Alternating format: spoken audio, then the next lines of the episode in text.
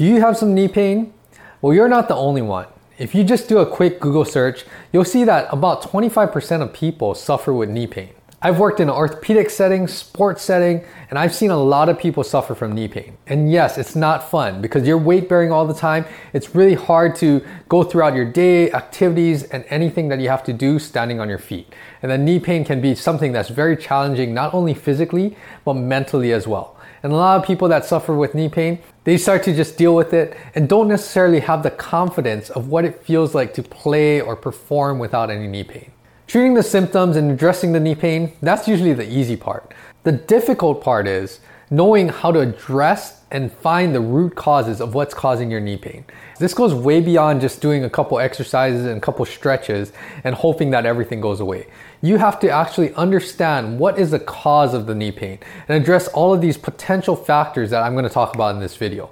And when you can do that, you'll start to eliminate the knee pain, but more importantly, get back to all of the activities that you want to do, you love to do, and you can perform the way that you want to.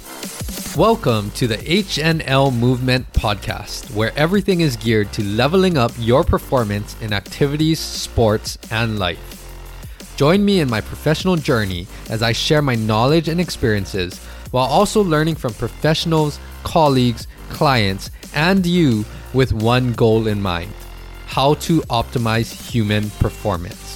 This is the right place to learn how a multidimensional approach will sustain the performance and lifestyle you desire. Welcome back to the HNL Movement Podcast. For all of my new listeners out there, you're in the right place to hear about everything that deals with optimizing human performance. I go over solo topics covering injury prevention, sports medicine topics, strength and conditioning strategies, and performance training strategies as well. And also, I go over and share sports nutrition strategies that will really help you to again optimize your performance. All of my returning listeners, thank you for joining for another week. And for everyone out there, if you haven't heard some of the previous library of episodes, there have been a lot of great guest interviews as well that you can hear their stories, their journeys, and things that we can relate to that will help us along our journey. You can also check out all my content on social media. Everything's at HNL Movement. And check out my YouTube channel. I'm putting up YouTube video highlight clips of the guest interviews of the podcast episodes so you can check out some of the video content that matches the audio content that you're listening to. As well as I'm putting up a lot more content with specific topics instructional videos, educational resources that will help you again to train better, perform your best, and do all the things that you want to do. With that, let's dive into today's topic all about addressing knee pain. So, as I mentioned, when you're dealing with knee pain, there's a multitude of factors that could be contributing and causing that knee pain. And that's what we have to uncover and figure out how to address the specific areas that we need to to make sure that our knee functions well and is functional in all of the tasks and sports that we want to do. So let's jump into it. And this is based on a lot of my experiences and also the theoretical knowledge behind how to address knee pain. And I'm going to share the big areas that you need to make sure that you're focusing on. So, the first thing that I want to talk about is making sure that you just get assessed because not all knee pain is created equally. You can have knee pain or knee injuries from ligamentous sprains. It can be more tendonitis or tendinopathy pain. It can be more muscular strains, especially when it's behind your knee, that overlap between your hamstrings and your gastroc. That can cause a lot of pain. It can be swelling related. It can be in your joint capsule, meniscus related. It could be because of a cyst. It could be all of these different things. Patellofemoral pain, osteoarthritis, osteochondral defects, damage to our articular cartilage. It could be all of these things. So the first thing is to just make sure that you're getting evaluated and assessed. This again doesn't determine your outcome, but it's good to know what types of damage or anatomical issues is potentially contributing to the knee pain. And I think that's extremely crucial. So go see a sports medicine practitioner, a sports medicine physician, an orthopedic physician, because they specialize in looking and dealing with knee injuries and orthopedic injuries. Now, I highly encourage you to do that, but just keep in mind that's just one piece of the puzzle. The diagnosis doesn't determine your outcome.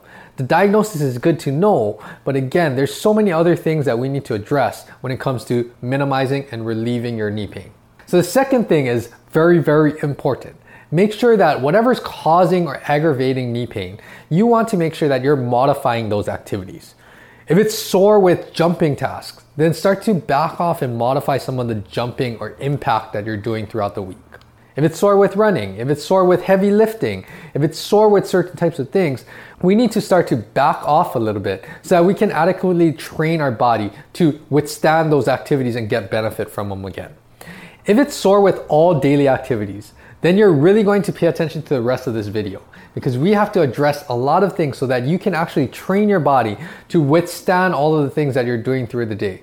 Walking, going up and down stairs, making sure that it's not getting sore and extra stiff from prolonged sitting. We need to actually make sure that your muscles and your joints and your tissues can tolerate just daily activity demands. Modifying your activity doesn't mean complete rest the more that we can understand what that threshold is, that sweet spot, to adequately keep us strong, mobile, and doing the things that we still are capable of doing, that's going to help us to gradually build that strength, build that conditioning, and build back up to the level that you want to perform at.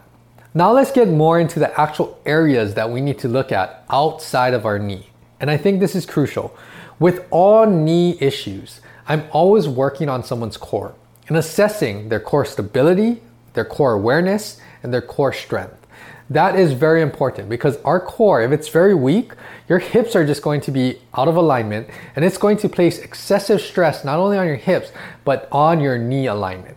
And that's extremely crucial because if we don't have that ability to use our core to suspend our body and lift our hips up so that we can adequately use our muscles and support our knee joint, then if we can't do that, again, a weak core, it's gonna put all of that excessive stress and weight right on our knee joints. So core function, that's huge. Just basic things. Can you stabilize your core in different positions? In a suspended position, in a stacked position, in a standing position? Can we stabilize our spine and our core in order to move our legs? Things like dead bugs, things on our back. You wanna make sure that you have that strength and core stability and control. Then the next thing is moving on. How is our hips functioning? That is big because our hips is what controls our knee alignment, but also it helps to work with the rest of our lower leg.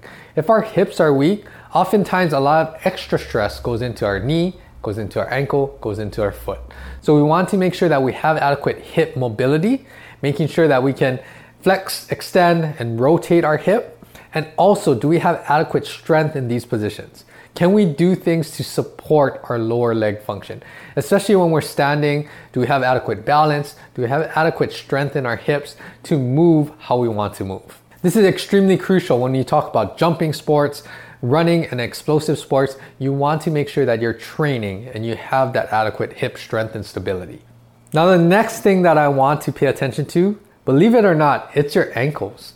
A lot of times when we have very stiff and restricted ankles, that contributes greatly to excessive knee stress. If we don't have the ability to do certain squatting patterns, if we don't have that mobility to move our ankles whenever we're doing functional movements, even walking up and down stairs, all of that can place excessive stress on our knee joint.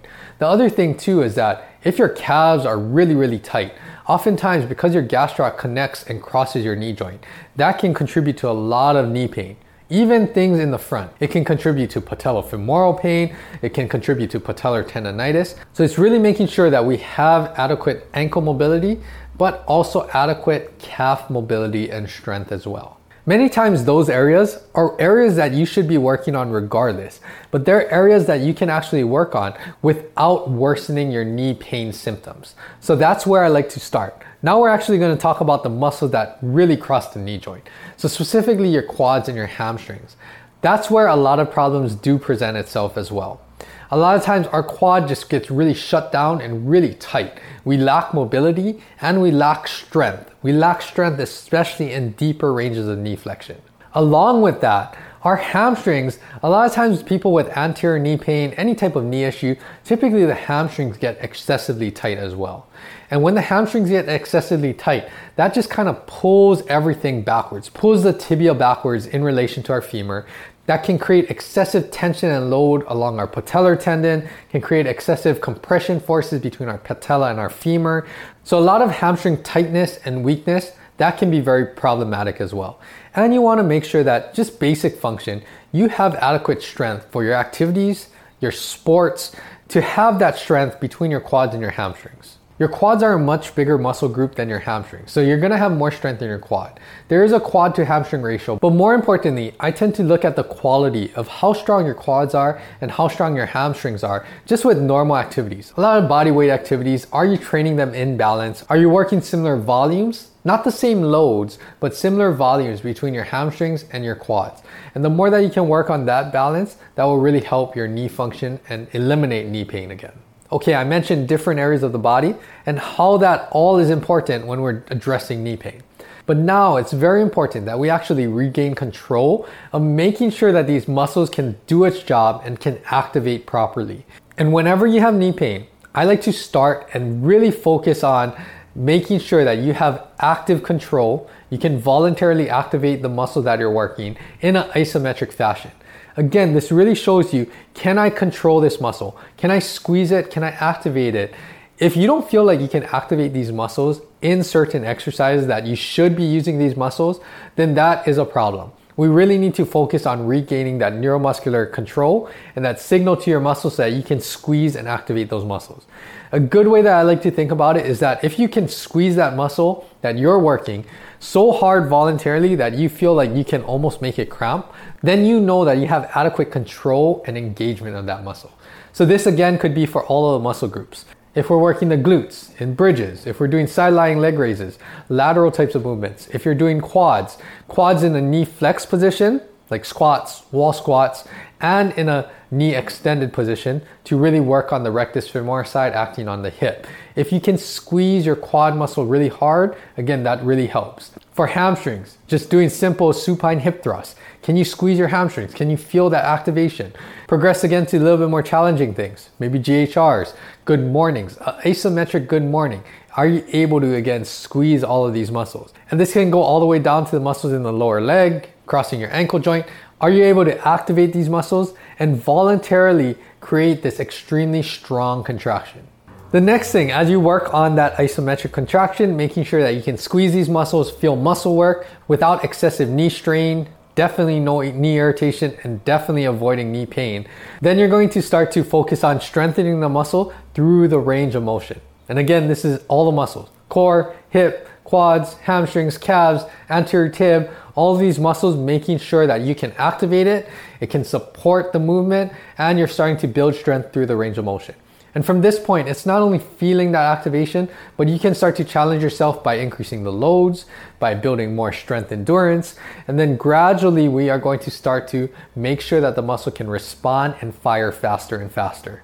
Which brings me to my next point incorporating faster speeds of movement and gradually working on to plyometric movements, especially the ones that apply to your sports and activities. Oftentimes, when we're in the gym and we're just doing traditional reps, maybe like one second down, one second coming up, that is no way near the speed or the explosiveness that we do things, even throughout the day, but definitely not in sports. When you're squatting, that is not the same as jumping. When you're jogging, that is not the same as sprinting. And you get the picture. So we want to make sure that we're adequately building up that speed and intensity, working all the way up to explosive and plyometric types of movements. So, how are you going to approach this? You built up that strength without causing knee irritation and knee pain. You have a stronger strength base now. And now you're going to lighten the loads and you're going to start to do things at a sub maximal speed level. But know that you're going to ramp up that speed component into faster and faster explosive types of movements. And oftentimes start in a controlled manner. Before doing multiple jumps in a row, start by single jumps and focus on stopping in a good position, focus on decelerating and accelerating well. Before you're running sprints, you're going to do things at 70%, then 80%, and gradually build up the speed so that you can make sure that your one, your muscles are responding well, but two, you're building up that tolerance to explosive types of movements. And that ties into the next point is to focus on conditioning. I can't stress this enough. Just because you can do three sets of 10, three sets of five, five sets of five in the weight room, that doesn't mean that you're able to withstand running for 10 minutes or going to practice for two hours. You need to gradually build up that conditioning component, making sure that, especially when you're getting tired, you're building up your muscles to tolerate all the stresses in a good way. Remember, your muscles are shock absorbers. If the muscle fails, if they're not in condition to do things, you're that much more prone for injury, you're that much more prone for stresses to go into your knee joint or go into the non contractile tissues that are not meant to absorb the forces, how muscles are meant to absorb forces. So make sure that we train the muscles. We want to get them not only strong, this is the next step. We want to get them in condition to withstand the length of time that you need to perform your activities, especially for jumping sports. I think this is a good way to monitor your impacts, your jump volume, and gradually ramp that up every week as long as it's not problematic for your knees. And since we're talking about jumping athletes, this is especially true for everyone sprinters, runners, any type of lower body intensive activity. Weight management is huge, especially if you're a jumper, especially doing explosive things. If you're above the ideal plane weight for you, just know that's a lot of extra stress going into your muscles. And like I mentioned, if your muscles cannot tolerate that and doesn't have the strength capacity to do so, then that is going to go into your knee joint, non-contractile tissues, which you don't want. But more so, it's not the absolute weight that I'm talking about. It's more your strength to weight ratio because you want to make sure that you have the adequate strength to support your frame, your body weight, and do all of the things that you need to do. When you start to lose weight but also lose muscle mass, that's not going to help either because again, you won't have that strength capacity, that strength base to support all of the movements that you need to do. And when we talk about supporting your knee health, I can't skip or overlook the big area of recovery, sleep, and nutrition. They all will help us to recover better. They all help us to recover not only our muscles after activities, but they also help to recover all of the things around and in our knee joint. It will help us to get rid of the waste products. It will help us to get blood flow to the area. It will help us to recover our tendons, our ligaments, all of the things that have been taxed from any type of physical activities. And most importantly, like I mentioned, it will help our muscles recover, which are the big shock absorbers of what's protecting our knee joint. So key tips here are eat a balanced diet, eat whole foods, try to rely on getting all of the nutrients that our body needs to recover well. Making sure that you're actually doing active recovery things. Doing things to get blood flow to the area. Doing some light, low intensity activities to help to encourage circulation, blood flow to the area, and waste products to get out of the area. And making sure that we're getting adequate amounts of sleep. Sleep is going to be huge because that helps us to recover not only physically, but helps our whole body to recover and reset. And that's exactly what you need whenever you're dealing with any type of knee issues, knee pain, knee discomfort. You want to make sure that you're recovering well so that you can start to build back your training tolerance and do all of the things that you want to do.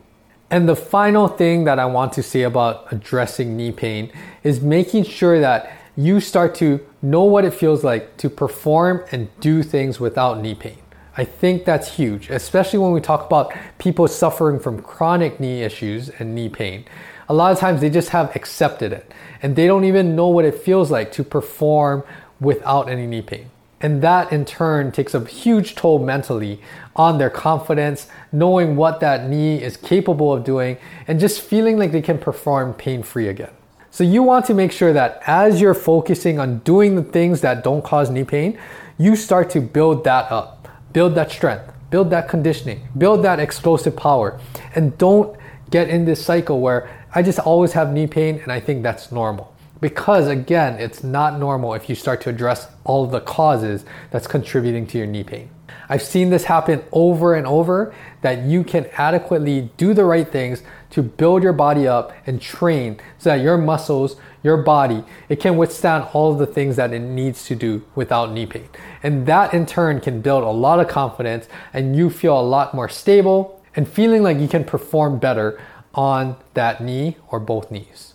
Overall, like I mentioned, those are the big areas that I think we need to address. So again, it's not just addressing one area because then later down the line, if you haven't addressed some of the other issues, the knee pain will come back. Or worse yet, other injuries or other areas might arise, which you are trying to avoid. So the more that you can focus on all of these things collectively, the better chance that you'll have at reducing injuries, eliminating your knee pain, and elevating your performance, which is all what we want to do. That is all that I have for today about knee pain. Thank you for tuning in. Again, if you haven't checked out my YouTube, my social media, go and check that out. Everything's at HNL Movement. If you like some of this content, give me some feedback. You can contact me on social media, check out my YouTube channel and comment, or you can email me directly at andrew at hnlmovement.com. For all of you out there, if you found this helpful, share them with family, friends, coaches, teammates, anyone that might be suffering from some knee pain. Other than that, take care of yourself, train hard, train smart, get rid of your knee pain if you're dealing with some of that. And new episodes are released every Tuesday. So I will be back here, same time, same place. And until next time, have a great week, everyone. Aloha.